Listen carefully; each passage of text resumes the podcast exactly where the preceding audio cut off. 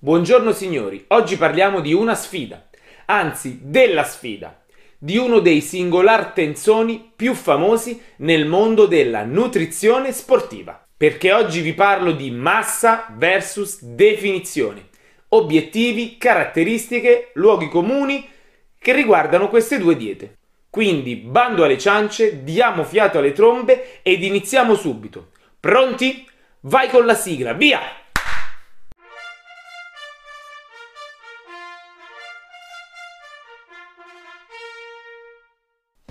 Prima di partire con la sfida, vediamo cosa sono massa e definizione.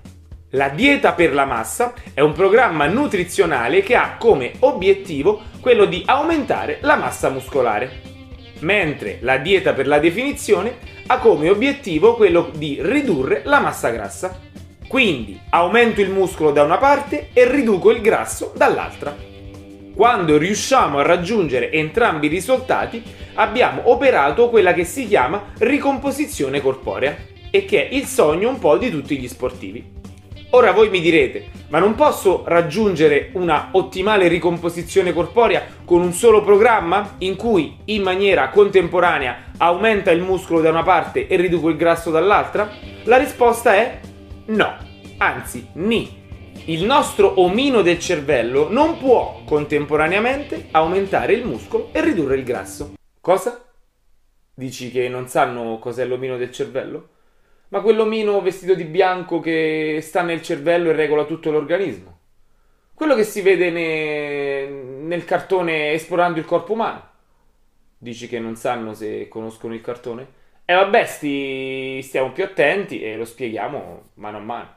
Le due azioni non possono essere svolte contemporaneamente perché per aumentare il muscolo bisogna presupporre un surplus energetico, mentre per ridurre il grasso bisogna presupporre un deficit energetico. Studi scientifici hanno dimostrato che soltanto persone totalmente deallenate, quindi gente che non pratica sport da anni, sono riuscite con lo stesso programma a fare entrambe le cose contemporaneamente. Ma per noi comuni mortali con un minimo di storia sportiva non funziona così. Ergo dobbiamo scegliere se fare prima l'una o l'altra via, o viceversa.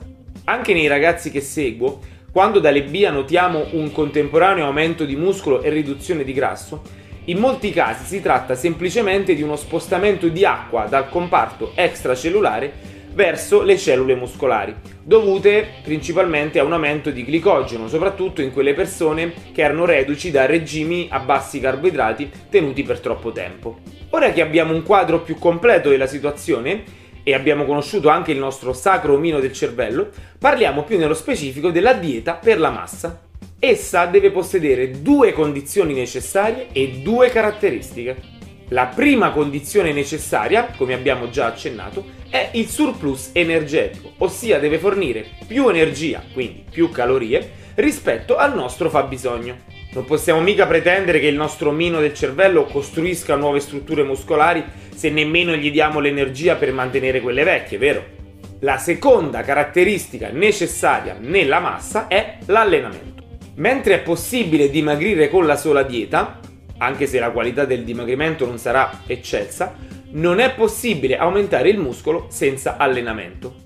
Tra l'altro nemmeno tutti gli allenamenti vanno bene, ma di quali allenamenti fare ne ho parlato in un video.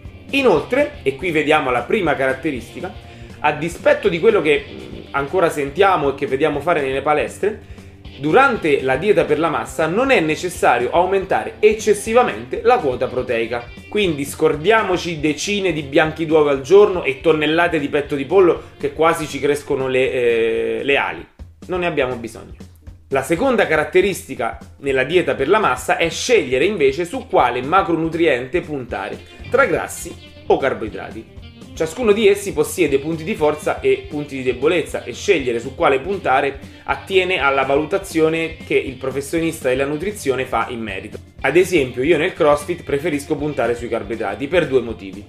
In primis per supportare le prestazioni perché il CrossFit è uno sport che richiede zucchero. In secundis per sfruttare le potenzialità anaboliche dell'insulina, ormone che è stimolato principalmente dai carboidrati, principalmente, eh, non esclusivamente. Condizione necessaria per ridurre la massa grassa è operare un deficit energetico, quindi fornire meno energia rispetto al proprio fabbisogno.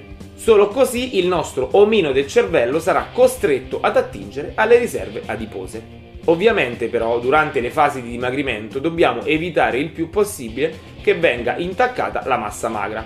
Nessuno vuole perdere muscoli ovviamente, vero? Proprio per fare questo, anzi per dire al nostro omino del cervello di non utilizzare i muscoli, le proteine dovrebbero essere tenute più alte, o perlomeno più alte rispetto alla fase di massa. Poi sulle quantità di proteine, sia per la fase di massa che per la fase di definizione, apriamo un mondo, apriamo un'altra storia e non è questa la sede.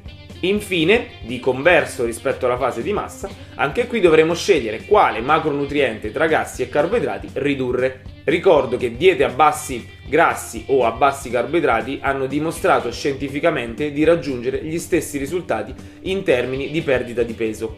Anche in questo caso decidere quale strada prendere attiene a vari fattori da considerare, da che sport si pratica, dalla storia di ciascuno, se, era, se è stato un obeso o meno, se è uomo o donna e anche comunque alle scelte strategiche che compie il nutrizionista. In questo caso, prendendo sempre come riferimento il CrossFit, ci sono dei ragazzi che seguo che eh, hanno una dieta con bassi carboidrati ed altri invece che hanno una dieta con bassi grassi, ma entrambi, perlomeno nella maggior parte dei casi, raggiungono i propri risultati. Ovviamente qualcuno potrebbe dirmi, e questa domanda vale anche per la dieta mh, sulla massa, ma non posso ridurre o aumentare entrambi i macronutrienti nella stessa quantità? Certamente, ma a un certo punto sarebbe auspicabile decidere su quale puntare maggiormente, per evitare di fare la fine dell'ignavo e quindi evitare di scegliere e perdersi i vantaggi che potrebbe dare l'un macronutriente o l'altro.